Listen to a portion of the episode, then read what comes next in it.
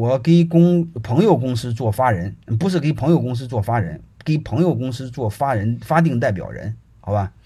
我占五十五的股份，他占四十五。我现在不想做法人，让他换人，他不同意，我该怎么办？你这个问题就有问题。你给朋友的公司做法人代表、法定代表人，然后你还占五十五的公司、五十五的股份，这怎么会是别人的公司呢？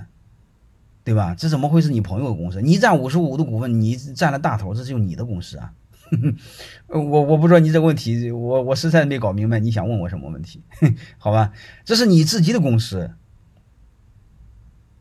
因为你占五十五的股份，就是你自己的公司，能明白了吗？呃，我不知道你写的是什么，好吧，我就按你的模糊的理意思，我给你回答。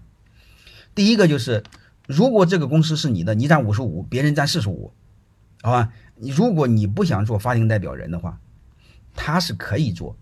建立一个什么基础上？就是你公司管理相对规范，你做了董事长，成立了董事会，然后他做了总经理。说白了啥意思呢？就是公司是你来管事儿。你看，我只做决策，日常经营我不管，所以呢，你来管事儿，通了娄子，那就得你承担风险。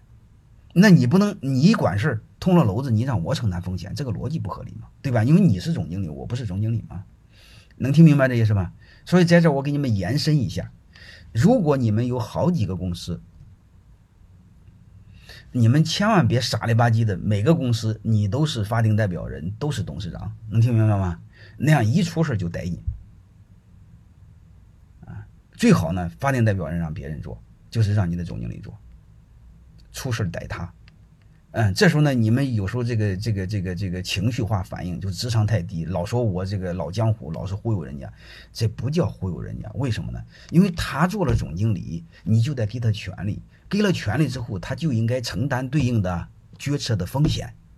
你不能你让他做总经理，法定代表人是你，啥意思呢？不能说他捅了娄子逮你，这玩意儿合理吗？能听明白吗？所以我们一定要搞明白，他治理和管理。再说一句话，他背后还有一个本质。就是责权利的对等，啊，如果再多说一句话，就是责权利的分配，好吧，就这么就这么个游戏。所以，如果刚如果你刚才我说那个，如果他做总经理，就得让他代做法定代表人；如果他不做，你你你，如果你你他不做，你他做个小股东或者做个部门经理，你非要说通了娄子让他承担，这个逻辑上不大合理，能听明白吗？啊，就这么简单，嗯，这个我就聊到这，好吧。